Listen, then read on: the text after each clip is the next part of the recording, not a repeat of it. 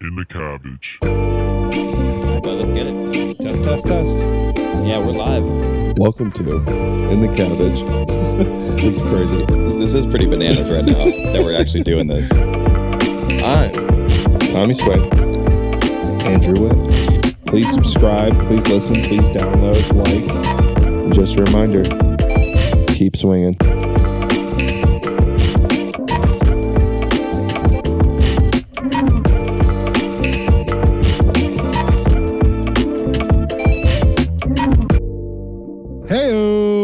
Back to In the Cabbage. I'm your boy T Swaim. To my audio right or my audio left, Andrew Witt. What up? Well, because I'm saying that I'm not recording video for the first time because these Like videos it matters right now? Yeah, the videos just live on my phone, and I don't post them or do anything with them quite yet. One day, which- buddy. Maybe after the wedding here, you know, getting things a little bit busier with, I don't know, I feel like you got a lot going on right now, too. Oh, you got a lot going on. You're about to be a married man here on Sunday. Yeah. we are counting down. Counting down the days, dude, with within the week. It's kind of it's kind of crazy. It's crazy how uh, things like that seem so far away, then they're here, and you're like, wow, that like flew by. I was just joking about this with Katie because she literally had a timer or like a little day counter on her phone from the day that we that I proposed, and that counter was like. Like, It was like 500, like or something like 472 or That something. That seems like, like an that. infinite amount of time. Right. And then it was 100. We're like, oh, we're still 100 out. And then all of a sudden, boom. Yeah, We're in last, single like, digits, baby. The last 60 days fly by. And I don't know why that months. is because you're talking about the wedding the whole time for those 60 days. Yeah, you you you progressively you think the closer you get, the less you talk about because everything's planned. No, it amps up even more because now everyone you already told plans to now no longer knows what the plans are. So you got to retell people. over and over Right. again. And then you got to give the same spiel to every not to every single person, but like, you know, some of your buddies, some of your family members. Where do I want to be? Where do I got to be? What time? And it's like, oh my la la la. And you try to set out like an itinerary, or Katie was all over that. And then there's questions about it. And it's just like never, it's just this never ending cycle. and the amount questions of like planning we do as like a husband, I was so hands off, and I'm exa- I was exhausted. And I was Yeah. so hands off. everything's getting run by you though. yeah, everyone has to talk to me about everything. and like, hey, do you know what's going on with this or that? And I'm like, no, I don't. And my wife has told me three times already. And I don't want to ask her again because she is going to lose it. Because I've asked, she's told me three or four times now. I'm like, right. hey, when's my mom walking down? And I did nothing. I did the DJ. I didn't do the DJ. I just kind of just showed up.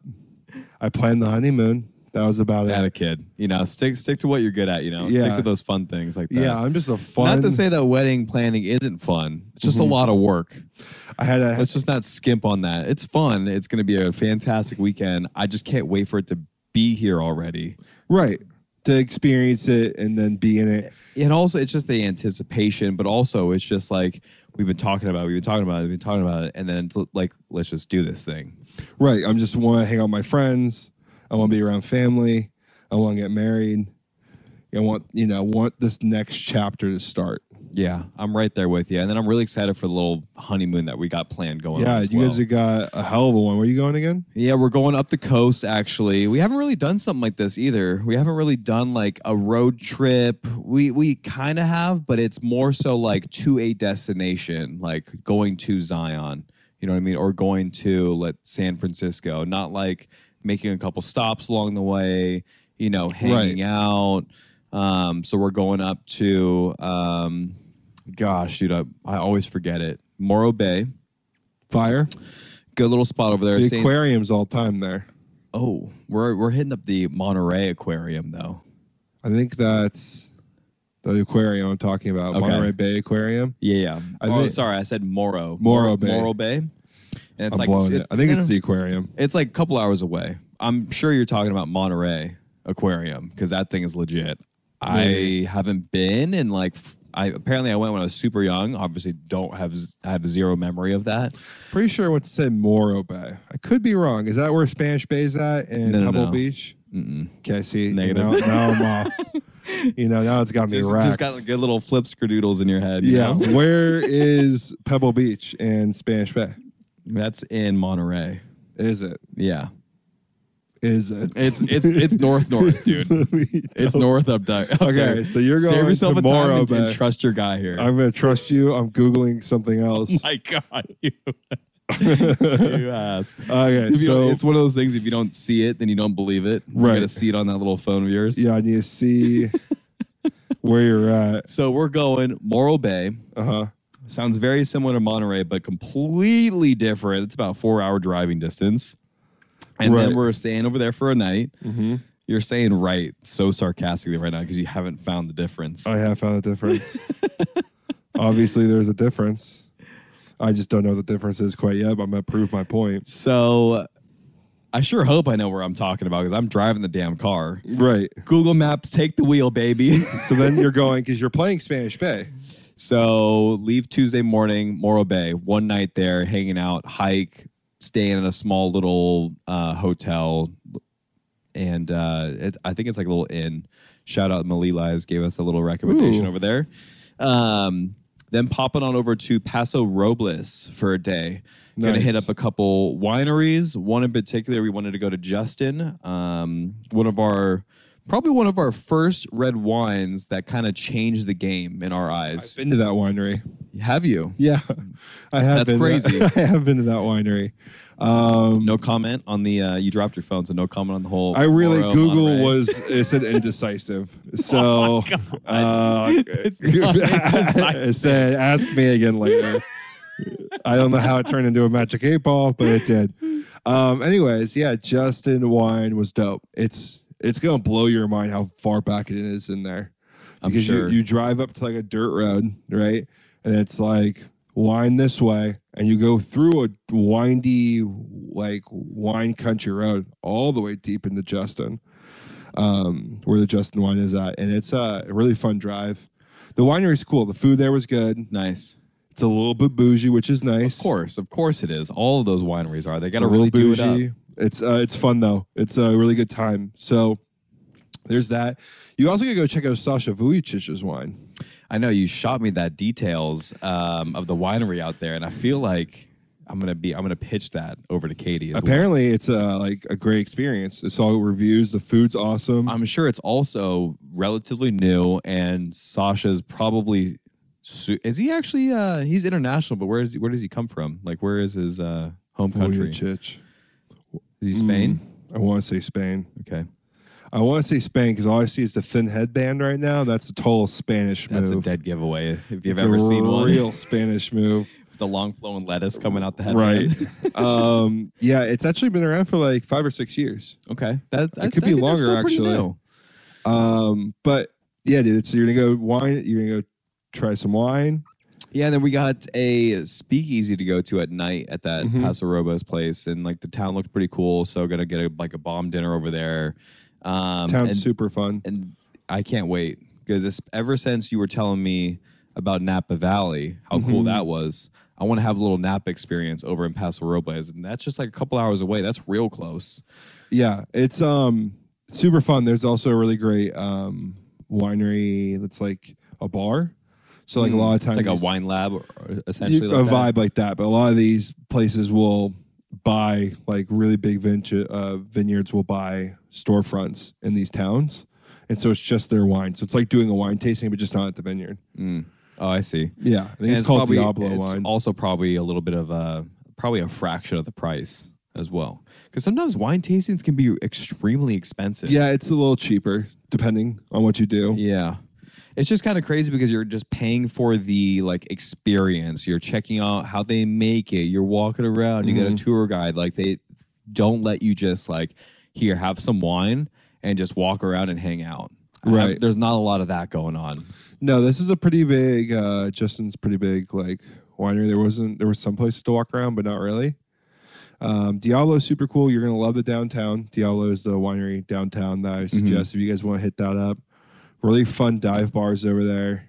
Um, yeah, Napa was all time for me. Uh, wake up and I hope you know that's is for you as well down there. It'll be fun. Then you're playing Spanish Bay. So then we go over and take a long drive because we go to Morro Bay, Mm-hmm. and then we go to Paso Robles. Mm-hmm.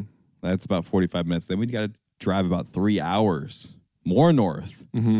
That's how far Monterey is away from Morro So Bay. you gotta go to Mon- you gotta go to you gotta go to Monterey Aquarium. yes, exactly. That's where you're going. That's where we're headed. okay. So I think Dory two or whatever, Finding Nemo two, Yeah. one of those, Yeah, yeah, is based on that aquarium. Uh, we're gonna have ourselves a time. Yeah. We're gonna throw in a little edible. We're gonna go hang Yeah. out. Yeah. We're gonna are. be one with the water over yeah. there. Yeah, you are, buddy. And, you know where I'm not gonna be one with the water is on Spanish Bay. I'm gonna be sitting pretty. super dry on the on that grassy land over there. I'm gonna need. You're gonna have to have Katie film you a lot. we're gonna have to do a bunch of videos. Yeah. we're gonna be all into it. It's gonna Yeah. be. I, I've I've heard nothing but unbelievable things. Um, and boy, have we played some really like dynamite courses in the first like beginning parts of this year right now. Yeah, I think um, like you mean you were talking about after we got done playing uh, Trump National in Palos Verdes. Our uh, repertoire for golf has just gone up this year, and if we're projecting our, you know, projecting our trajectory here, mm, Some big vocab coming out of this corner back, right there. baby. I lost on the Google thing, so now I'm throwing big words at you to throw you off. um, and then, um, you know, like we, we're going to play some great courses in our life, and I'm really excited. I started looking at junior memberships to country Yeah. clubs. Yeah, I love that call by you. And they, uh, Did you get your dreams crushed? no, I really didn't. Really? There was a couple of them that were like, I saw one that was like not the grayest I would be a part of, but it was like 2,500 a year. That's actually not bad at all. That's it? And then it was like, Wait, where's that at? It's in uh, Placentia. Ooh, It's like up there. oh, that's a little far. Yeah, but it was a It's a little country- far from home base, but that's still a manageable price. Right. And then it was, um, you know, I don't know how the dues totally work. Is it yearly dues or monthly dues? I know it depends from course to course. Uh, I guess it's ju- just like really depends on what you're signing up for because sometimes they'll have an initiation fee and then you got to pay month to month. And then sometimes there's clubs that you need to initiation fee, pay month to month, and you need to like spend a certain amount of money at the club. Right. I don't know about like the very lower level, let's call Right. them lower tier. Oh, let's just say I think I think it was a month, and it was like four hundred dollars a month in dues. So you're paying whatever, you know. See, I mean, that's not bad. It's just that's so much, that's so tough. That's such a big chunk of money going to that because what if I don't play four rounds of golf that month? That's kind of what you need to do. You need to pay, play four rounds of golf a month on average. Yeah, it's a lot of golf. Um, not there yet. If it, I think it's going to be viable for me if I ever, you know, when I become more successful in sales, um, to have as a business expense to go play during the week with Yeah. clients. Yeah, that's a good way to do it. I mean, you're kind of setting up, setting up for like a position that can definitely achieve that for you pretty quickly. Right. I actually just learned about this uh, new thing at work today. Um, basically, our company will like take over a full project for another company.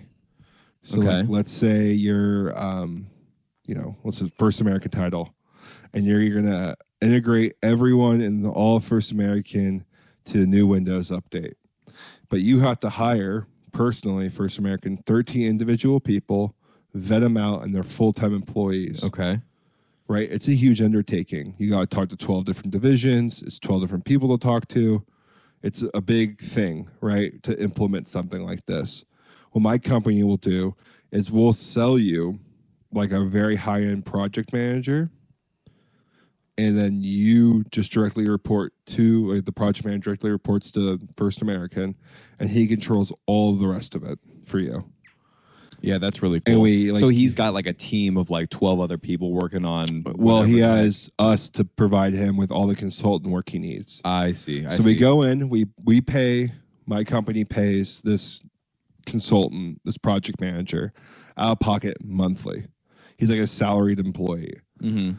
But when big projects come ahead, what they do is they spearhead these for about two, one to two years.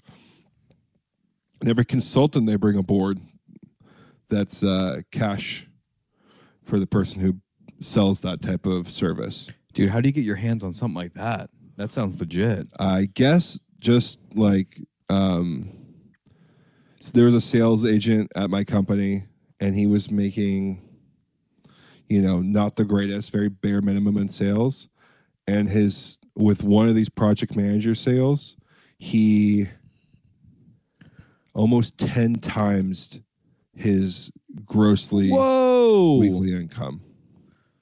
Whoa. Yeah, because they And brought I- on it was I- a two year project, and they brought on six consultants. Damn, dude, that's a lot. Because I know like where you have been like kind of like describing your job a little bit and like what you're doing because you're in the beginning stages, blah blah blah. You're kind of still trying to figure out how it all works and like how much it is to be successful, you know, and be you know bringing in some cash during the week, and how many consultants you actually need to have on board. And you Mhm. like say like one or two a year or something like that, right? Is, is Right. it pretty solid? Um, no, like you gotta probably try Like to add like have like two going on constantly, yeah, right? two going on constantly. Okay, and then like five is like that's great. I would say two is bare minimum, five is good, ten is like you're making Some serious cash. very livable, very livable wage in California. Yeah. Yeah. See, that's solid. right. So yeah, if you sign one of those project managers case, you could have like eight consultants right mm-hmm. there. Two years signed and locked. Damn. So that's got to be some sort. I mean, that's not like a cold call. That's not really like a cold call you're making, though, right? Like it's probably like predetermined No, almost, right? so I sell consulting. If anyone forgot what that is, basically I pitch to another company. Hey, we have people that you need. They're specialized. They're senior. You're not going to be able to hire it, and if you are, it's going to be a short contract and a waste of money. You know, use consulting. It's a if you're in the IT world, it's very common. I didn't know it was this common, to be honest. Um, sorry, I forgot your question. No, like how do you get those like big project manager? Oh, like, so I think a like lot that? of times, you know, you could get lucky. You're on the phone, maybe you've talked to the guy three or four times, Like, oh, and he just kind of goes off reference, basically. and you go, you know, you talk to the guy, and he's like, you know what, we actually have this, you know, as the huge update called S4 HANA, which is a thing um, in tech, and I need, um, I need someone to help me implement it. I need like ten guys, you know. Um, and I kind of pitch like, you know, you have any projects coming up, any pain points, anything you're worried about not closing in time. Sure. Major overhauls. Right. Like System I- updates. Have you ever thought about offloading one of those projects to help you hit your deadlines? Because we guarantee our deadlines and there'd be one point of contact and you don't have to hire 10 or 12 new bodies. There you go. We hire them. And let's just say you don't like Bob, the technician. We can get rid of Bob in an instant and fill the gap in immediately. because you're pulling from a large group of people, consultants, Correct. senior consultants that are highly skilled in what they do. right. So if they're not getting it done, not vibing with it, then it's like, okay, no problem. Boom, boom, little flip flop in and out of there. And it's one point of contact. We we report weekly budgets to you, weekly calls. He's basically your employee, but he hand we just you pay us to do a project. Yeah. See, I think that's really smart because nobody is ever going to have the workforce to get done with a major overhaul with anything that they're doing in their companies and especially if it's a large business you're not going to carry all of these specialized people on staff with you at all For the rest of your, you know, for the foreseeable there's, there's just going to be no need once everything's running then you're good but if you want to change something and do a major overhaul then you're going to need some more manpower and you need it fast because you're not going to want to be down for too long you want Right. to go through those updates quickly Right. And it's also a pain in the ass. All the red tape and legal you have to go through and training you have to go through with a new hire is a huge, huge undertaking. Remember like how long it takes for like uh, First American to hire somebody? yeah it's like a full month dude it's Yeah. like background checks like you got to go Start date, computer, tech, office space, paying for you, calling your references. It's like a month before You before get you your even, profile set up. You got to go through and like nothing works when you receive and then it. you got to do all the HR training when you get in there too. Yeah. And you're like, "Oh my god, this is ridiculous." Yeah. So it just it's a way of saving time and money, and uh, I found it like super It's very- interesting. It's, I never it's, even it's seen very it before. it's very applicable, I think. yeah, I think it's great, and uh, that was fun today. Um, I don't know how we got on that tangent. That's crazy. Um, yeah, we were talking about golf courses and then that just popped up. I don't know. Oh, junior memberships. Yeah, we went right down the uh, right down the rabbit hole there. But I agree, man. Like the golf we should be playing this year, we're gonna try to hit up Las Vegas Country Club. Get that on your list for you uh, around October. Yeah. Um, I'm you know, you got a couple courses on me. mhm. Las Vegas Country Club being one of them, and then the Oregon course. Which yeah might Which- happen to you again in June. Oh, I'm flying in. Did you? you should. I might have to drive up separately. Um, damn. Wait, when is it? You got to let me know the details on that because I would love to play some more like forest golf. Yeah. You know, just real quickly here because this is like a fun little topic. All golf is great. We're gonna just gonna you know we're gonna put that blanket statement out there out there in case anyone wants to come at us hot here. But beach golf, desert golf, forest golf. Mm-hmm. Do you have a favorite? Yeah. What, what other categories like mountain golf, You can do- elevation you can change do- golf? Yeah, mountain. Ele- yeah, you can do elevation. You can do link style. Yeah. You can do links on the coast. You could do, you know what I mean? You can I do think I haven't links. done this yet, but it's everyone's favorite. It's links on the Coast. There you go. That's huge. That would probably be. I haven't played that style of course yet. Um, and that's why Bandon Dunes is quickly on the like golf trip. and there's multiple of them, and um, but it's funny enough, you know, in that Bandon Dunes area, people say their favorite sleeper course is uh, trails, and that's wood.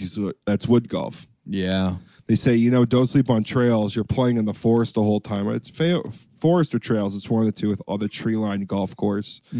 I thought it was super special, just the way, um, the way the driver sounds, the way the iron sounds. It just echoes more true. Because you've done that on um, in the Oregon course that you were playing. Yeah, I played like within the trees, like a heavy, very small community, uh, very nice golf courses. I think one one course redesign of the year in like 2010 or Yeah, 11, That's really cool. and the other one was ranked at one point. Um, And all for pretty affordable pricing too. yeah, it was like 110 and like 105 or something. Yeah, it's great. And you feel like you're totally it's one of those places where you feel like you're playing in somewhere else. You know, like it I think that's the part of golf that's really fun. And but you you said Links Beach is going to be mm. your favorite though? I said it's everyone's favorite. I would assume it'd be mine. Yeah. I do love some desert golf, but I do love I I feel I've never done this before, but I feel like I would be all about it. I'd be terrible at it, but the forest golf I think would be really fun and special. Forest golf would be very hard for your game. ah, it would be rough. yeah, you get your cheeks clapped. Jeez, Louise. A I lot mean- of squirrels going down trees with you. Yeah, dude. But I feel like that would be something that's really cool because you feel like you're playing golf in a place that you should normally be playing Mm-hmm. golf, right? It was really cool. Um, and I agree. It's like you're kind of tucked away. It's very naturey. It's kind of just you out there, and that's kind of it. yeah. And um, this golf course was unique because it had a bunch of uh, extremely like multi-million dollar cabins on the course. Oh, that's cool. So it would like fit into like some cabins in the woods you're playing through with these super nice cabin home things and like community of people. It's such a different vibe. Um, but yeah, it was it's all time. Um, desert golf is still up there for me. It's it's great. You know what you're gonna get. It's super fun, and then it definitely feels like again you're playing in a place where there's a lot of you know there's a lot of dirt ground that's out there and mountains, Yeah. and it's super flat, and you're feeling like how the hell are they just making a golf course out here? Yeah, and then you hit a great shot, and it's just like you can just see it like carved with the trees, and it's just such a cool feeling. So um, I'll let you know how that link style course is on the beach, buddy. I know. I'm very excited for you. That's gonna be So it's gonna be hard to beat Spanish Bay for quite a while. I've heard from so many people that that course is like one of their favorites, and so that's why I've just ended up pulling trig on it. I feel al- like we'll go back to Pebble. Totally. But also Pebble Beach is also an arm and a leg to play. It's ridiculous. You gotta have some cash to really enjoy it. yeah, you got to really do it up, right? Have to have a caddy. Yeah, and I think you also like you might as well stay there because you, You get have to. to stay there. Basically, Is that what it is? Or they? I thought you we could play Pebble Beach, Yeah, it's like more money. but it's way. I think it was like seven fifty or six fifty a tee time. Oof. And you're like, holy! I mean, Spanish Bay ain't that much cheaper, but it's like three fifty or four fifty, I believe. Yeah, but like that's like okay, we can make that work. But when you're going like six hundred, Yeah, that's tough, dude. yeah, that's real tough per person. Right. It's not. It's, we're not talking like just like you know for the foursome here. This is just for a normal tee time. Yeah, and it's just uh, you know, Katie loves to golf, but Yeah. I'm really excited for her to do it too because she hasn't really golfed in like whoa, like breathtaking. Like this is like gonna you know you feel special when you're like showing up to a golf course. You know? Do you know what I'm saying? yeah, it's a different That vibe. that feeling. So he hasn't really experienced that like like we have on a couple of courses. yeah, so when you I'm- walk in, you're like, oh, this is something special. Um, Felt that at um, Trump National when we went. Yeah, I mean, we walked onto the putting green of there, dude, and like, holy shit! And you walk over to the driving range, drive on over there, and you're like Trump National Golf Cart, and the dude's like handing you out golf balls, and you got an ocean view. Yeah, It's and you crazy. just uh, it's just I'm really excited for you, buddy. It's gonna be a great honeymoon. You're gonna enjoy it, and uh, hopefully it's a mini moon, right? Yeah, you know what? Like we're talking about um taking the big one over to Japan. I think that Ooh. would be really, really cool. Um long story made short, you know, half Japanese, you know, grandma came over when she was super young, so again, doesn't have a lot of we don't have a lot of culture and I you know kind of would love to check out a little bit of that, but also everyone says Japan is just epic. Yeah, there- just one of I haven't heard. just iconic. I haven't heard a lot of bad things about it.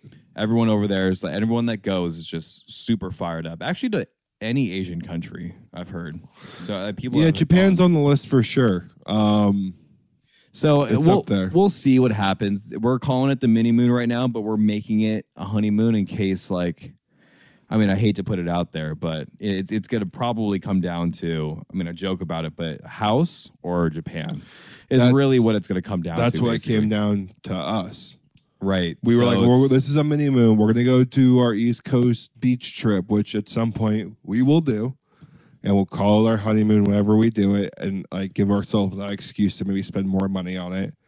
But we just realized that like it's um, it was like, okay, are we gonna afford a house or do we want to go see Boston and New York and right and you're like okay well you know clock's ticking we gotta like get some we gotta get a property which is sad, but it's true. It's the way it's a eh, decision yeah. everyone makes. Some You- people have to make. you know but at the same time though it's i feel like it's a, it's the good and right decision because then you're kind of setting yourself up You'd like do you want to save it up for another like two three years and like have to start then like that's just really difficult Yeah. and then you got to just get that first property so then you can have some more so you can sell it blah blah blah and you can start actually having some investment in your quote unquote rent that you're paying Totally. Yeah, man. I think that's uh it's gonna be So we'll see what happens. So we'll see what happens with that. I don't. Just, I didn't even want to really look at it so far out because we're thinking maybe like in 2024 or 25. Yeah. You know, but like again, that's so far down the line here because we got the wedding that's right on the corner here. Yeah. Keep keep your head focused on this wedding. We got a fun little thing going on. What are you most excited for? Besides the obvious of, you know, being married to Katie Rue. Future Katie Witt. Um, Katie what, Riley. what do you? Yeah, that's the little nickname you throwing out there. There Yeah. it is. there it is. What is um? What are you like looking for? Like, are you talking just like the weekend in general? golf, hanging out with somebody, smoking you know a what cigar. i'm really excited for actually just like the weekend like i know it's very generic but like having a lot of that downtime at the airbnb yeah. like i'm really excited i love you know what slept on a lot is the rehearsal dinner Yeah, we had a great rehearsal dinner for uh, rehearsal dinners are great I mean, it's, i'm not taking away from the wedding itself because that's going to blow everything out of the water Mhm. and you know shout out to the ruse they've been absolutely all time just Right. the ultimate yes, yes, yes, yes, and it's been fantastic. And so Totally. it's, it's having all the support there. Um, but I'm really excited for, you know, hanging out on Friday, getting getting together, getting together with a couple of buddies. Mm-hmm. The wedding party is going to get there. I'm really excited for the welcoming weekend, and like that's a lot of fun. Like hanging out, you know, energy is going to be high. Everyone's going to be popping. And then I'm really excited for the rehearsal dinner because I think that's just going to be a lot of fun too. Getting a lot of close family around, you know, and that's the stuff that I'm really looking forward to on the weekend. Um, obviously, golf's going to be really fun. You know, obviously, like going out and you know doing all the dancing and hearing all the speeches. It's I, I think it, there's a lot of good bonuses and a lot of good perks um, to weddings, but I think the just the downtime is really what I'm looking forward to. Totally. That's gonna be a blast. Uh, the downtime was a good part of it. Um, Yeah, it was really fun when we had your Airbnb in Long Beach, and Yeah. that was all time because we lived in Long Beach for five years.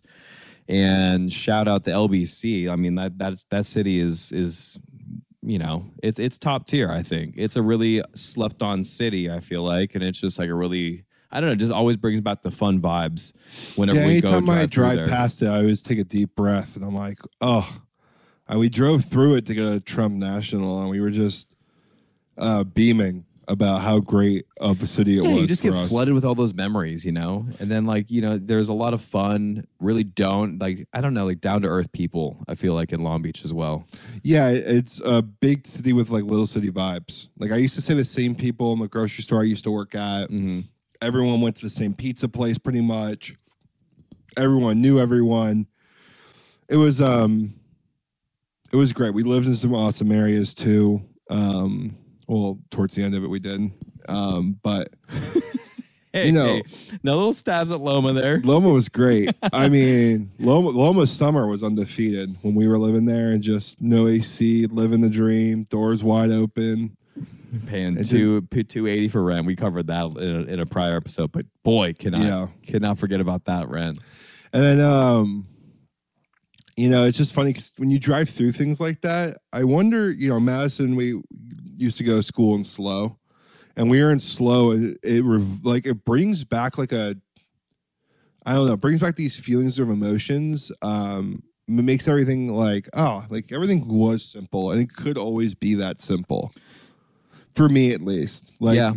it's a time where I drove through Long Beach, and I'm like, wow, it was just um.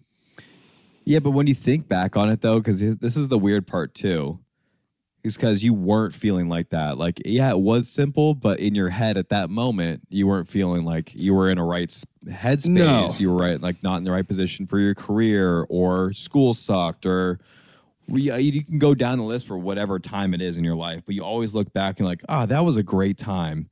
Ah, that was also a great time. Oh, you remember high school days? Just going to school from like seven to two, calling Yeah. it a day, like, and then playing some basketball like four or five times a week. That doesn't sound too bad. No, it doesn't know? sound too bad at all right now. But like, I don't get that way about high school. It's just college in those in those times. Yeah, not like oh, I missed the partying.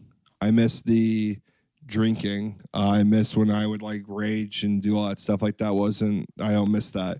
I miss like everyone just being in the house with the boys. Like Yeah, that's that's special. you know, whatever. All the six or seven guys or eight guys, whoever the fuck was living there. What even if it was the apartment though, that was a lot of fun too. Video games, hanging out, TV shows. You kind of always have something to do. Go grab some game might be food. on. Yeah, then you get super into that. Then you're like having some beers and hanging out. Like that's that's the fun stuff. Or then you know, Super Smash Brothers tournament. Or you got beach spikers that were playing. You know, Yeah. like that's always really fun. So that's the fun thing to kind of to kind of look back And on. maybe so, yeah. like look at each other. You're like, let's go. Let's all get like McDonald's, and you all just fucking you huddle up as a group and you run into a McDonald's. I just uh yeah, it brings back a sense of like I don't know, um yearn, a yearn for it every once in a while. And when I when I drive through, I kind of get re-energized. And I think you know when we went to SLO Madison, you know we did her favorite hike when she was in college. We hit up some of her favorite college bars that you know she always wanted to go to. She tried to once, she forgot she wasn't 21 out there, but you know, um, just kind of It's, You a, know, it's walk that like nostalgic factor, you know, and then you, Right. you kind of feel that energy. I don't get like, but it's so weird. I don't really get that way with like a lot of things. Like I don't like drive past my old neighborhood and go like, Boy, that was a time. right. like you know, I mean, I I do miss like obviously like being at home. That was extremely easy with a mom. When is that? When is life easier than then? You know, and then um in college sometimes, and then also like I'll drive past Madison and my first apartment and remember how like easy it was then, but then how hard it got when everything started going down in the area. But I don't know. It just sometimes going through those places re-energizes me. yeah. You know what really does energize me Mm-hmm. is what's going on on the t- on the telly right now is, is some Lakers basketball. That baby. was an all time. It's Monday night. The Clippers just beat Grizzlies in OT. And uh, LeBron put up a vintage LeBron stat line 20 and 20 or something. just 20 points, and then 20 just coming down, flexing on all of all of the dudes, Yeah. sealing the game with a little bit of an and one action. On Dillon Brooks, who called him old and doesn't respect him unless he drops 40. Well, does 20 points and 20 rebounds count as 40? You know what? I don't need to hear Dillon Brooks say a goddamn word because he looks like a broken record out there. Yeah, he looks awful. exposed right now. He's on his own little island, Yeah. and it is it is a sad and lonely one. I don't know who he thought he was, like talking shit to like Green, who like maybe does Dillon Brooks's job, but is like less athletically gifted than Dillon Brooks and does it better than Does it way better. and Knows like the system, runs the offense for over at Golden State. he runs the it Golden State's offense is centered like the the starting of the offense is based on Danny Green. Draymond. Draymond, sorry, Draymond. I got you. I got you. Got you back. And Dillon Brooks looks like he's got no, I don't know, dude. He's got no feel, no like foot in the game. It doesn't look like he's got any flow. Mm-mm. He can't hit any buckets. It looks forced, and then he looks like he's trying to talk shit. Then he doesn't have the game to back it up, and then it's just like one big vicious cycle of just atrocity. Did you hear what I agree? Did you hear what the Lakers did in uh crypto arena now being called my dad called the nickname. I heard it tonight. They're calling it the crypt now. and I Calling it the crypt. I love it. I hate saying crypto.com arena or crypto Right. arena. The crypt. The crypt. Yeah, that's what's up. Yeah, so we're playing. They're playing. You know, on the top of the crypt on the jumbotron. They did um, all-time stats, and they put LeBron James against Dillon Brooks. And it was like point scorer in the NBA, X amount, you know, championships. Points scored probably just in NBA finals alone Right. compared to Dillon Brooks' like all time career. It was like 12 or something, how many points he scores. Yeah, it's it's been all time to watch the Lakers come come and play in front of a home crowd, which is the first time AD and LeBron have played in front of a home crowd. Bubble year, they were in the playoffs the whole time in the bubble. yeah, then not no in front of a crowd. year, really. The play in, no crowd because of, because of uh, COVID. This is the first year that the Lakers have been. And it is electric in there. It is. it's awesome. Boy, is it great to see the crypt popping off. yeah, the good old crypt, uh, just just really boiling over. Um, it's been awesome. It's been fun for Mass and I to watch these games together and kind of have her dive in a bit more and get super into it. And um, you know, it, it's been fun to watch. Uh, just just happening again. I think AD is getting unjustifiable hate though. Yeah, I think so too. I mean, the dude is um the offense is not running through him right now, and that is, you know, that's okay if it's working right now because our guards are playing so well, and we can run it through LeBron and then dabble in some AD for pick and roll. Mm-hmm. But he's grabbing boards, blocking shots, and he's getting you your 18, 20 points pretty consistently. Yeah, What he- more do you want the man to do? Like, it's not like he's just sitting on the low block and just posting up and running offense through him. I would say he has had two bad games. They're outliers. Normally he gets you your 15 to 20 no problem. He's had two like 8 point game, 10 point game they lost. yeah, but he's bringing it defensively and physically, though, I agree. right now. and So- and they, and they are playing him extremely physical. And they're doubling him every time they touch the ball. And they got um, Jared Jacks on the team. yeah. And he won defensive player of the year. And they also don't want him to get in foul trouble right now because um, Steven Adams is out. You Right. know, so like they don't really have another big man, so they're gonna kind of just bully him with all the guards, double team, and then just kind of try to remove him instead of just Jaren Jackson is just in a one-on-one game with him. Right. And then, you know, they have the defensive player of the year to help on anything, like any double teams. It's Uh, you just know- uh, it's a hard matchup for him. People And- are people are just I think they're a little bit uh, being a little bit too um, I don't know. Critical. Yeah, they're being too critical on AD. Like tonight, everyone's like, "Oh, awful stat line for AD," but he hit a huge mid-range jumper going into the fourth quarter to cut the lead back down a bit more. Uh, the Grizzlies lead with a dying shot clock. His shot there. Had NOT the first tip back um, play layup thing to get us um, the lead It's huge. the first bucket. And then he got another one late in the OT. Yeah, the tip in for Austin And there was like a minute left on the clock that gave us a three point lead. That was huge. two, three huge, very crucial buckets to keep us in the game. AD hit, Yeah. you know, and then he blocked Ja Morant for the game-winning shot. Like, Like, uh, dude, it could have been an open look. The man's balling. Okay, a little hot take here. Are the Grizzlies better without Ja Morant? Uh, no, You don't think so? No, They haven't won with him in the game. yeah, but he's also broken hand right now. Yeah, I know. I But, would you, but you statistically look at the Grizzlies, and they're not any better with him. I would say that it says something when they're third in the West. I think what they're missing is Steven Adams. That's fair. I think what they're really truly missing on their team is the heart and soul of the team, which is Steven I Adams. love me some Steven Adams, dude. he what happens is because now Steven Adams can guard AD, right? Yeah. Then you have Jared Jack guarding LeBron or whatever four, and he's now completely in help side defense. That eliminates almost all of your pain points. That's Like you're really true. not draw, you know, driving to the paint. And Steven Adams is also really good at setting screens, which Ja Morant needs Yeah. and he's really good at pick and rolls, and he's really good at cleaning up. So I don't think it's really Ja Morant. I think it's more Steven Adams. There we go. Um, So you kind of you kind of agree. I mean, I in, don't. in a sense that Steven Adams is like I, he's more not really more important, but like there's a couple of guards on the Grizzlies that are solid. I'd say if you take away like LeBron off of AD, like AD's not the same player, Yeah, true. but you need him on the court so because they both can thrive a little bit. But yeah, like if you lose, like no one, if you were going to say in the beginning of the season you're going to lose Steven Adams or Ja Morant, who do you want to lose? You're going to say Steven Adams. Yeah, And I feel like, I guess so. yeah, I, I personally don't like Ja Morant, nor do I like his game. Uh, it's He's I- thrilling to watch. right. Boys, can he fly around the But court? he's just not my uh he's not my cup of tea and I feel like he you know can't he can shoot okay and, I'm gonna take know. it back, dude. I'm gonna say I'm gonna lose Ja Morant because we got on the Grizzlies. I want Steven Adams out there with Jaren Jackson yeah and then because you still have Desmond Jackson, Bane yeah and you still got. I dude, now I'm, this is this is out of my territory here. Desmond Bane You got to help me out. Yeah. but there's a backup point guard that's really good. Yeah, I know you're talking about. There's like a there's a fat wide guy too, and he's a baller.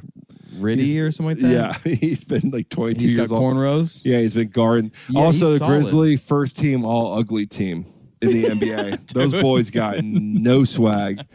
They they're a bunch of ugly dudes out there.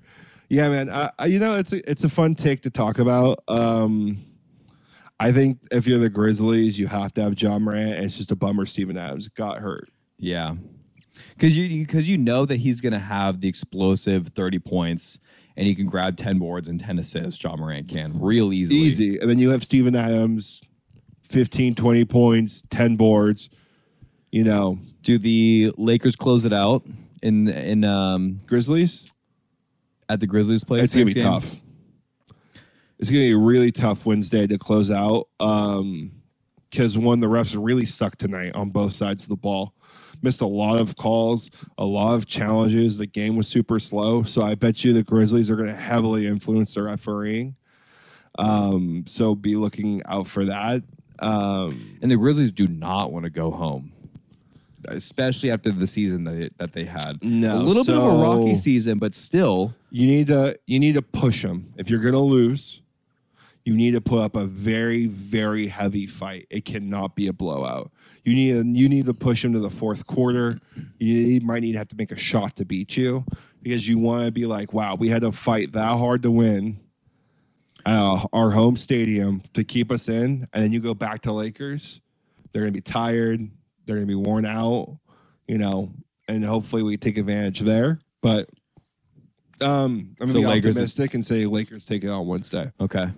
Yeah, I like it. I I'm I'm there with you. I don't. I just don't know if the Lakers are going to be able to pull it out. I want to say they will, but I'm going to say Lakers in six. Win I think back- that's a win it- great win, call. Win it back at home. Yeah, that'd be cool. Um, I'd be hyped about that. I agree with you though. We can't go over there and just kind of roll over and then just wait to play at home again. No, because then they're going to keep the ball rolling. Oh, well, we lost in OT. We shouldn't have lost that game. That's their mindset. Oh, we we crushed them in Grizzlies. Mm-hmm. We should crush them again. Right. We should we should just keep this momentum. And you don't want Ja Morant for his hand to start feeling better or him faking like it's feeling better. Um, but yeah, um, speaking of dominance and you know of the NBA, like LeBron James put up, there was somebody I was thinking about this weekend, and him having some issues now as an older man is Tiger Woods. Um, obviously, the PGA Tour is much better today than it ever has been.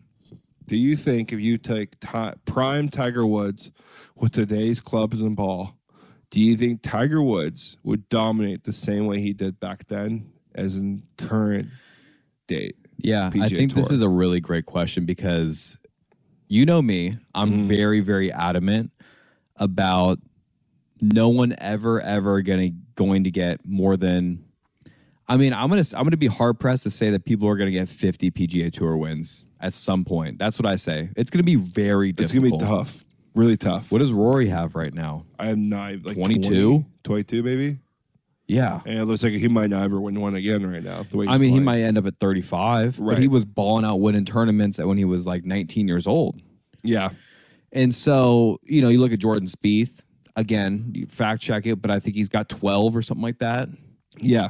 I mean, and then slow down tremendously. Right. And so, like, to take all of that dominance for like 25 years, I just don't think it's going to happen again. But that's, we're getting besides the point because now we're going to put Tiger in, you know, today's golf world. Today he's got Does he have the ability to, like, um, have access to the like swing like training aids and like all the force Yep. plates and all that stuff He, he is a he is the prime Tiger Woods age, Tiger mentality. So you know he's using the best clubs.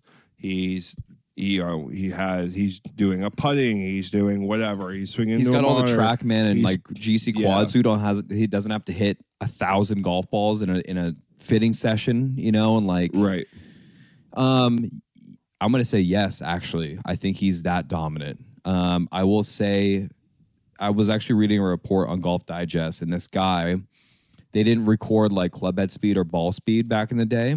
They didn't where they weren't capturing that. They didn't have the technology, but basically based off of like you know the distance that he was hitting the golf ball with the driver that he had in order to hit it x amount of distance you know you he would need to be swinging the club like 130 miles an hour or something like that back in the day so he kind of like did all the calibrations and math and for a couple years on the pga tour when tiger was like 23 22 years old Mhm. he would be averaging like 195 ball speed Yeah. So like imagine You know what I mean? Like Tiger that. Woods. no no with with the modern equipment Right. he would be like you know easy like averaging 190 to 195 ball speed. He speed still averages a pretty high Dude, club speed. he was hitting a couple golf balls um, on the match that we Mhm. were watching and at Augusta, and he's like flirting at like 177, 178 ball speed. Like still up there in the top echelon of ball speed. And so if you're telling me that Tiger also gets all the technology and all the training aids and all like the you know More force, tournaments. force plates, more tournaments. You know, you get more rest, the recovery. You know, I think he got hurt a lot because he was trying to find a swing that works for him Mhm. and you would be able to have that capability with the physiologist that they have now. Right. And I don't think he's going to have like the dude's got a fuse back. He's had like three knee surgeries. He's about to fuse his ankle together now. yeah, he's going in for another ankle surgery. And so, you know, like that was uh, that, that was self-inflicted and you can argue the golf swing as too, but I really think that he would be that dominant because he would recognize that he's putting his body through uncomfortable situations that are going to break down. And knowing him, he would like change his swing because he f- fucked up his back and he had to go through a swing change. And like you take away like year and a half of him like being like quote unquote mediocre, but still winning twice a year. Yeah. But then then he's just cranking out five, six win years, like almost year after year. not going to say he's not going to stay injured free, right. but I would like, say he would. I think he's going to hit at least 70 PGA Because he'd be wins. smarter. He, he, if you're moving him today's era, he would be smart with his body, what he ate, what he because he's a psychopath. Yeah. And psychopaths are always going to be psychos no matter what era. Psychopath and like a great competitor. Like Right. the dude is doing everything that he possibly can. He's going to hit golf balls at five in the morning so he can hit golf balls three times a day and spend an hour on his short game and get into that extra practice like Kobe did. Right. He, he's just a psycho, and it would only get better with more practice. I thought it was just an interesting little take. I think um, he would be more dominant now than he would have been back in the past. The most like comp like most like hardest golfer you have to give him competition is Jon Rahm, and Tiger would shit on Jon Rahm in his prime. Like Tiger in his prime and Jon Rahm in his prime, like Tiger's out driving Jon Rahm. Mm-hmm. His short game's going to be tighter than Jon Rahm's. Yeah. Jon probably has maybe him on putting, but Tiger was also like one of the most clutch putter of all time. Dude, probably one of the most clutch putters of all time. I don't really Trem- tremendous lag putter. right. The dude like hardly ever three putted when he and he would also just bang home five footers. And then the crowds that'd be following Tiger, like no one's used to that shit besides Tiger. yeah, And so then I would say the reason why he'd be more dominant, more tournament wins, because there's way more tournaments in the season now too. So I bet you he would go for like record-setting wins in the season. and then he could have the you know the PT and then he could have the mm-hmm. rehab and like the jet and you know coaching and understanding and like the you know, money and like you know it's yeah. So it is achievable. I kind of just proved myself wrong is because you just hit me with that question and that's why I kind of introed it to you know, no one's going to ever get 58 PGA Tour wins again. And I'm I'm here saying, well, yeah, if Tiger was born again, yeah tiger time. came back yeah. but like so then you're just betting you're betting on there won't be another tiger I guess that's what I'm saying. yeah I guess that's what I'm saying. and I, think- and I don't think I think we're so far from that right now that that dominance with the sport isn't a good spot with all the major competition but like where are we going to see the next LeBron James like I don't know for it, it might be another 20 years. Right. Like we got not- lucky that went MJ, Kobe, LeBron. Like that's pretty but like right now there's not a face of the NBA. I would say like is the next LeBron James. Like who would that be? I have no idea. Um like who's the next Tiger Woods of golf? Like there's no everyone thought maybe be Collin for a second when he won his first open and then he went, you know, open, whatever it was. Cut at the Zurich Right. this The- past yeah. weekend. And then it just so happened that he can't play golf now. Him and Homa got cut on a two man event against Barney's, against absolute field full of brothers and friends. Dudes are not even on the PGA Tour. Some of them. Right. Like, and they didn't make the cut. Yeah, it's kind of I crazy. don't understand how, as a pro golfer, your swing Ranked like inside the top 10 ke- consistently. goes that bad. I mean, it's a game of uh, feel potentially, and it's a game of like maybe you like lose it. See, that's another thing, dude. Tiger like never lost. He never had a down year, really. Even when he was like going through a swing change, he still won a couple of times. Right. That's just again to my like to our points. It's just crazy. like and he would just win more than just a couple of times because there's only how many tournaments were there back then like eight or six No, no, no. There's way more. i mean i There I was like 25, 30. when he was like 1989 98 Yeah, How many I- tournaments were there? I mean that's a good question actually. I bet you there's a. I bet you there was twenty. We should, we should Google that. Um, I I think it's probably about eight to ten. No, dude, you got it like the like the majors. That's four. Right. That's four right there with the majors. And then you're got you're thinking there's only six other tournaments. Yeah. Google Google might just like really have your number today. It might. So again, while you look that up, again, that's that's something that's just crazy because I don't understand how Tiger was able to keep up that streak of dominance where he made dude, I don't I'm gonna butcher it again, but he had like 312 consecutive cuts made. That's unreal. Three hundred and something don't know, consecutive I'm- cuts. I'm, probably butchering that, but it was like for five or six years, dude. He didn't get cut. really? Yeah. And then he, this other stat, I think I showed you a video of it. It was leading up to the Masters week, and they were doing a strokes gain coverage. I'm wrong Um, again. By the way, And what'd you say? I'm wrong again. How many? How many? Forty-seven. Yeah, dude. I mean, they got a ton. I was way off. I thought there was a. I thought I heard it like a recent documentary saying like there was only like twelve tournaments in a year when he was playing, but I must have been maybe like the bigger ones. You know, like those are forty, and like you know the maybe the purse isn't really worth it. He's not really gonna those like bigger middle middle tier events. I appreciate you trying to help me out there. but anyways, Tiger Woods would dominate, and it's just funny to see that like people who rank so highly get cut in a bullshit tournament. Yeah, and it was Um, also his number one world ranking. Like how many weeks he's had that? Like two hundred and something like weeks, more Yeah. than like the second most person of all time. Yeah, it's pretty insane. Um, speaking on that, we watched the Zurich, which you know, I didn't do too hot at. Two guys didn't even make the cut for me. I got one team at 14th, making me at 39th overall. You had a decent week, buddy. Yeah, I did all right. You know, um, Cantlay Schauffele fourth. You know, Brendon Todd Kizzire twenty six, Luke Donald and uh, Edoardo Molinari twenty third. Beautiful pick. You know, um, just nice and solid.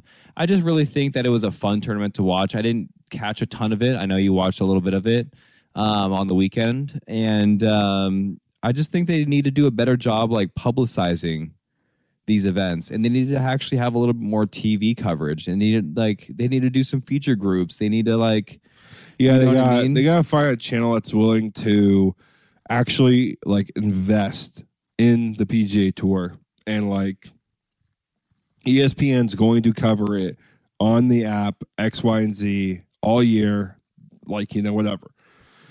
It's not going anywhere. Less commercials. That's the next big change. But um, you know, uh, we're not going to do this for quite a while. I don't think this little thing takes a little quick break until probably like I think it's like May. I, I was just looking at that, and it was the um, Wells Fargo Championship, and that's not this coming weekend; it's the following. okay. So we're skipping a week, and then that's going to be uh, May fourth here coming Okay, up. cool. Um, gonna be a little difficult here. We're gonna find a, a time to record, but we'll make it. We'll try to make it happen. Yeah, Um, we're gonna figure it out. You got honeymoon coming up. We're gonna be hungover on Monday, so it's gonna be tough. We'll, we'll try. We'll try our best to make it work, but this might be one episode we skip. Um, speaking of, you know, being hungover, what are the three worst, buddy? Three worst things about a wedding. you want me to go first here? Yeah, you go ahead and lead us off here. actually do we want to do do's and don'ts here real quick you Oh, yeah. cover that Uh, yeah, let's do. You know, I'll give a couple, you know, do's and don'ts. Run through some of my experience real quick. We're talking. We're talking wedding. Yeah. my, my friends. Um, the do's and don'ts here because we just recently went through getting married, and I feel like there are certain things that you try to avoid or you try to like. I don't know, like cover up and be more on top of for yeah, something like to go tips wrong here. and tricks. Exactly. Um, I would say if you have 150 people and you're inviting, and you're like, oh, we have to invite 150 exactly. Invite about 160, 170, because you're gonna have about 10 to 20 people who drop off, and you can always just add plates if there's too many people coming. But like if you go to lease, like way over the like way below it, then you get fined more money for not hitting a certain contract quota.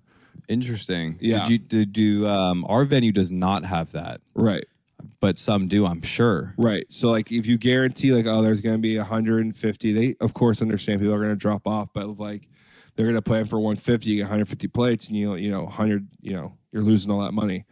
And you sometimes you get fined from venues. Um you know, do um have vet out your photographer and videographer and try to talk to them what you want. I you know, I want just a can like old school like camera in the corner and just talk to them, but some of them don't, you know, do that. So definitely make sure you're heavily involved in those two things They're important.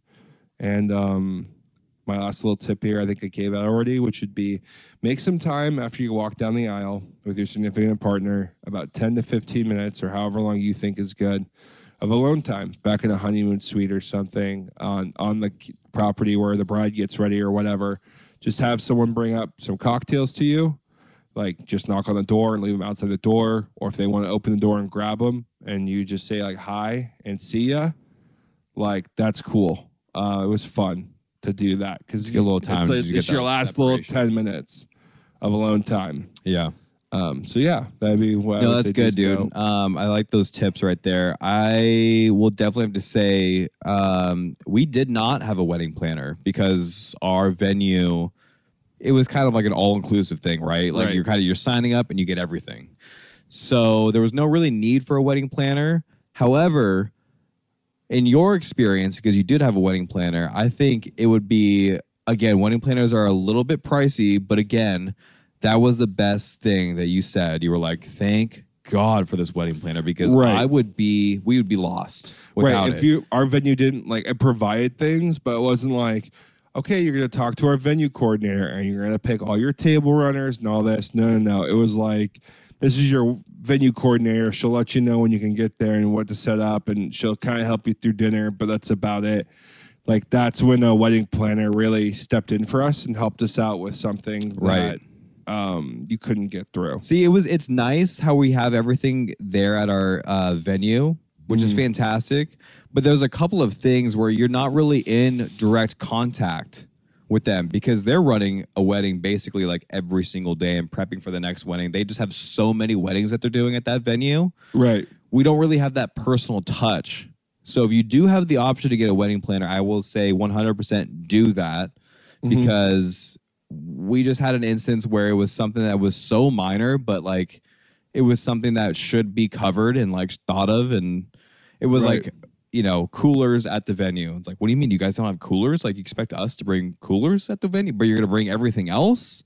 You know, and like some of these like little late, last second changes where, you know, maybe the wedding planner would have been so on top of that because they have a list of like, you know, everything that they go because they do it for a living, right? And you're like, okay, you know, my client needs blah blah blah blah blah, and just goes right down the list and like hammers it all out for you. you know? Uh, yeah, that was definitely advantageous, and also your wedding planner is a good buffer between you and some family sometimes Bingo. as well. oh yeah, Because sometimes you know, wedding planner can be like, "Yeah, like you know, we really appreciate your opinion, mom, but this is what the bride wants to do," or "Dad, we understand you want to do this, but we're gonna do that." You know, It's a- or it's a husband, shut up. it's a great little middleman. Yeah, You know, like it helps. It helps her out or us out. it's a it's a filter system. Right. You know, you get a mutual source, and it's like you get to see it at face value for a lot of the things. Right. We end up uh, like seeing a film or a videographer we were going to work with no matter what. Um, just because she worked with a photographer, and um, it was like a very unprofessional meeting. And we were kind of like, oh, that was kind of left a bad taste in our mouth. And as soon as he hung up, the videographer, Jenna, was like, wow, that guy sucked. and it just immediately, you're like, oh, Thank God. God. that wasn't like that's not what we're getting. Like, okay, Right. that was bad. Okay, good. Right. That's And what we she's were like, feeling. I, she's like, I'm going to talk to him. He's going to like send you some other stuff. I know we want to work with him. I'm going to explain to him that it was like a bad meeting, and like you don't have to be the bearer of that bad news. But anyways, No, that's that's perfect. And um, I do have a don't here Yeah, love for the that. people. Um, God, don't try to be a hero and get married in like seven, eight months. It's impossible. don't do that to yourself. Yeah. Don't do it. We're over here. I had a year and a half. Yeah. Um, granted, the first two months, I would say, was kind of like, oh my God, we're engaged, we're hanging out, and like this is amazing. Right. And then we started looking at venues and all that kind of stuff. But still, if you do, you don't really you don't really have that period, everything is just rushed. You know, it's one of those things that you're only doing once, and you got to just be able to enjoy it a little bit. And so we're now starting to feel, or like I'm I'm now getting to that point where it's it's like too much, and I'm just ready for the weekend already. And like Right. let's, let's just uh, we're, I'm done talking about this. Let's just go and do the thing. Um, but like if you're doing it in six or seven, eight months, like that is that just that is your life. Yeah, you know, like, all that you, is it's like all you sign, you- sign a contract over, and that's all you're talking about. If you're doing like a like a hundred a hundred person something wedding, Yeah, It- and I did it in like you did in like a month, or like sorry, a year, or like eleven yeah, months. like eleven or ten months. yeah, Like yeah, a year. because I remember you proposed around like Christmas time, and you got married just around Around that time Christmas, too. yeah. So that's like puts you at that year mark, and I think that's a great mark. I mean, like that's something like if you want to do 11, 10 months, good for you, great. Um, but just don't start creeping into the single digits. I feel like that's It's just really rushed. so rushed. And I get you can't help it, but if you do are gonna dive into that, just get yourself a wedding planner and just you know you're signing up for a couple hard months of like some meetings real and like constant like frustration, maybe not getting the things you want because they're booked already, and it's like right. You're gonna you're gonna be disappointed a lot. There's gonna be a lot of settling, but that's fine. You know, if that's what you gotta do, you gotta do it. yeah, But totally. um, I think this brings us great into some three worst weddings. yeah, um, items or Yeah, three, you yeah. know, whatever about a wedding you might not enjoy, whether that's the fruit punch bowl or the chairs or whatever you got. You know, go ahead, buddy, and uh, lead us off here. Oh man, you did throw a little bit of a curveball because I wasn't looking at the smaller, minute details here, Yeah, like the chairs. yeah, Hopefully, there's nothing wrong with our chairs. we'll find out. We will find out. I'll give you a rating. I will say, um, want me to bang out my three right now? Yeah. Okay. Um, coming in at number three, Mm-hmm. and this is something that, I mean, it's very, very opinionated, and it's kind of a week three, but you know, if you got a bad DJ, Ooh, and if you got a bad yeah, uh, like MC or you got a bad band, you know, that's kind of like the life of the party Yeah. after dinner. it's really, really good point. And if you don't have a like a good MC to like hype up, feel up the crowd a little bit and like start playing something that like everyone's vibing with, Yeah, and you don't have someone like to promote that fun, I feel like that's a really big, big miss. Um, It or not a like huge Not like a big miss, but like you're gonna be missing that like umph factor. well, yeah. If you have a shitty DJ, everyone's like, "Yeah, it was a good wedding," but like, yeah, He's kind of dead, yeah, you know. right. So that's my number three. Um, I don't, don't, again, I don't think anyone's gonna really disagree with any of these. No, And then here comes my number two here, Mhm. and this is something again. I'm this is under the uh, impression here that we're at an open bar, but when the open bar is slammed, I mean like slam slammed, like we can't get a drink right. like slammed. Like we can't just get like a couple grab and goes, even if I'm going there for a beer, like a super long line at the bar and only having like one bar open yeah, with like one guy working at it. That's tough. that is tough. It's like, okay, so I better just be getting two drinks and doubles and like I'm cause and then maybe like get back in line again. essentially. yeah gotta get there early and get it often at Right. a wedding. if you're gonna be waiting like 30 minutes for a drink, it's a long wait. I know, Totally. like again, you can't do anything about cocktail hour. Everyone's getting a cocktail at cocktail hour, you know. But like past that, if you can't walk over there and you're still waiting like 20 minutes for a drink, like you're missing a lot of the wedding. I like, can't wait to just be drunk at your wedding and not have to worry about anything. Right. Yeah, it's gonna be great. so that's my number two. And then uh, number one here. This has happened to me, and only one time, but boy, was it brutal, brutal.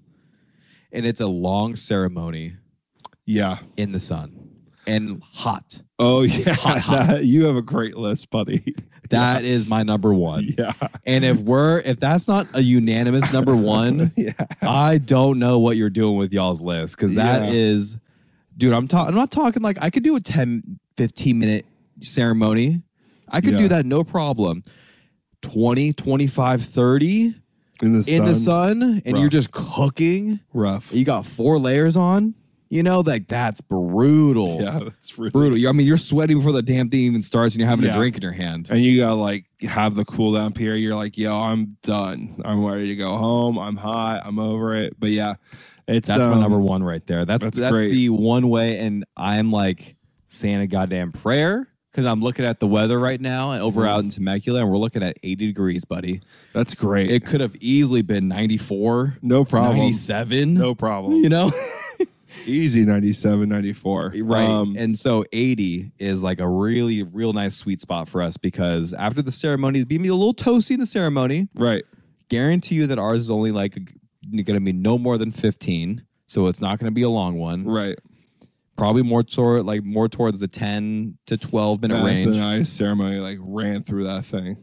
i don't even remember i blacked out during the Dude, I ceremony blacked out. katie asked dude katie asked me the other like like the other night and she's like were you holding tommy's and madison's rings i was like uh yeah i was holding tommy's she's like and madison's like nah dude i don't remember I think you were. And I was. Yeah. yeah. We came to the conclusion I was. I'm like, wow, dude. I'm like, I my Katie.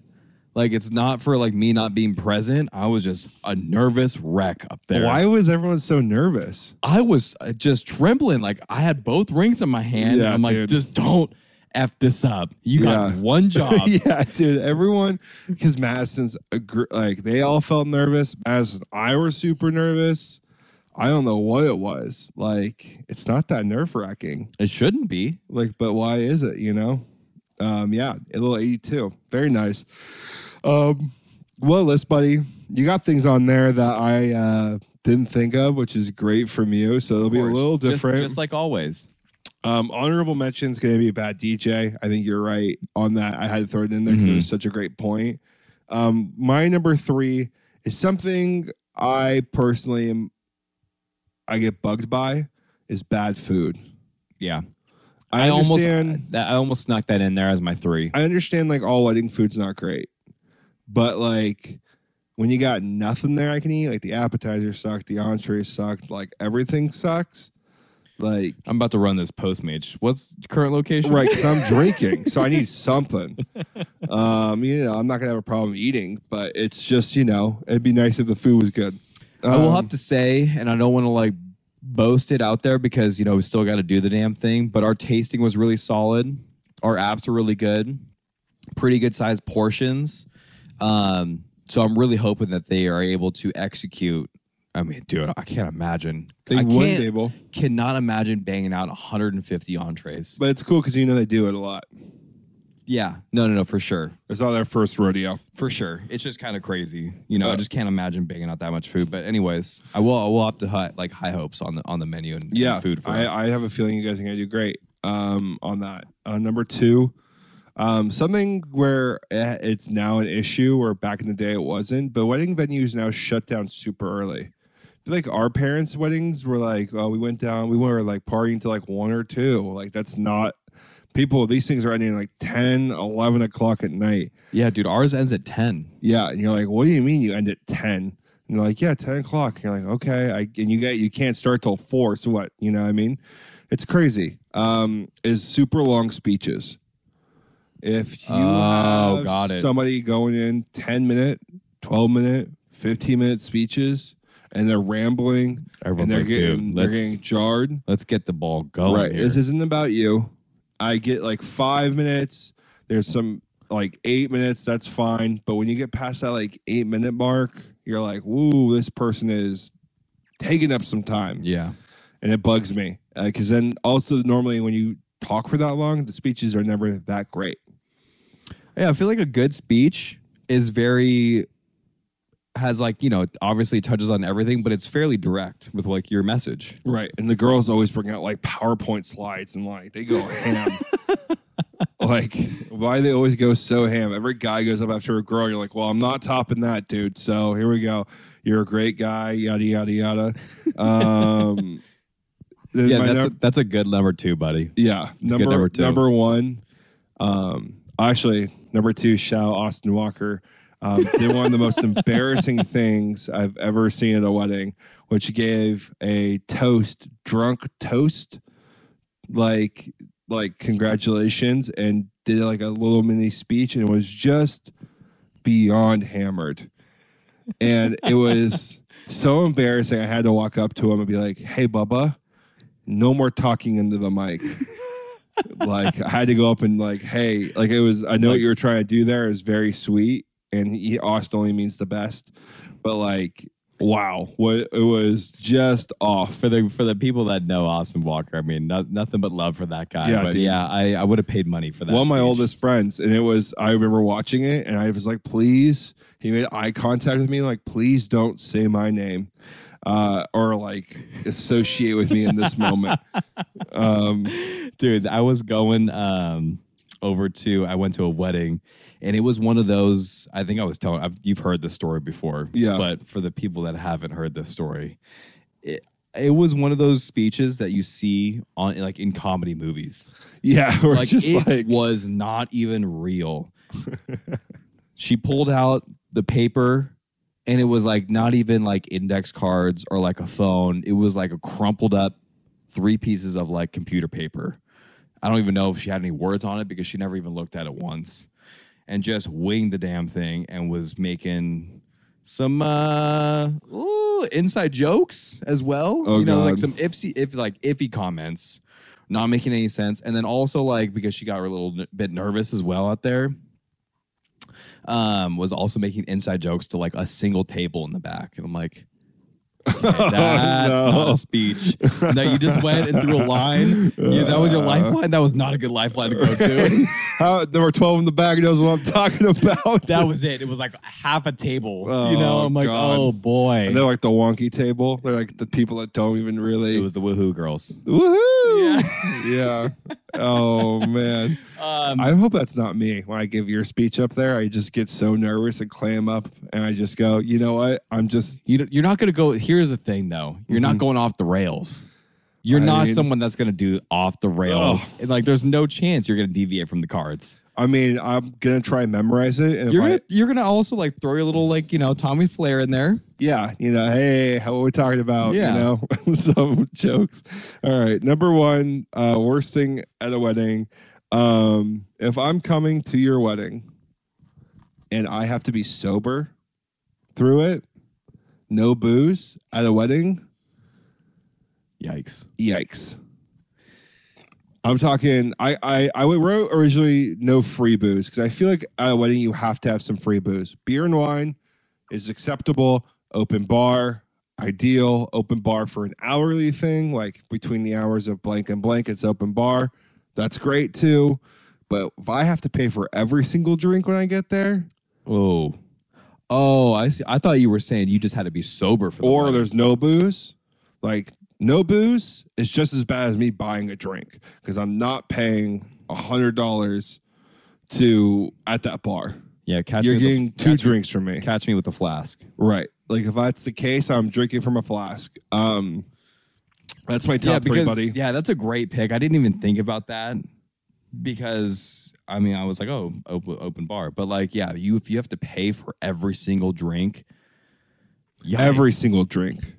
yeah, that's tough. Like you get there and they're like, "Can I have a beer?" And they're like, "Yeah." Six dollars, and you're like, "We're already starting, aren't we?" About to throw hands. yeah, I'm like, a beer. At least you can go like five or six of those real quick. yeah. And you can try to catch yourself a buzz. You can mix in like a wine in there to like really trick your system. and then you're like, whoa, what's going on? But um, yeah, buddy, what a hell of a podcast. We always, it's funny, we always start off these things like, what are we going to talk about? And here we are, hour and something later. Um, awesome podcast, buddy. Um, we're going to have a big weekend. We got some golf, we got some wedding. It's all good stuff. Um, you got anything for the people? I guess more of just a personal shout out here. I guess as we're on the doorstep of the wedding, I already shouted out the Ruse. Yep. Big big time props to them. Shout out to the other. I mean, just all like close family and uh and in just like the homies kind of making it happen. You know, it's been really memorable. Um, been really fun. You guys have been making it.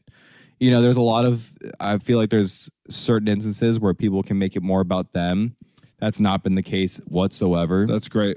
you know um and so it's not not necessarily not necessarily to say that it has to all be about me and katie but like everyone's been very supportive so it's just like a really cool uh you know experience through that Awesome. so um Awesome. little shout out that way dude Awesome, awesome, awesome.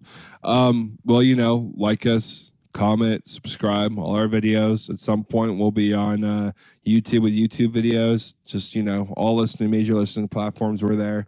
Shout out to John, uh, Madison, and Jake. As always, you guys help out greatly. Wouldn't be possible without you.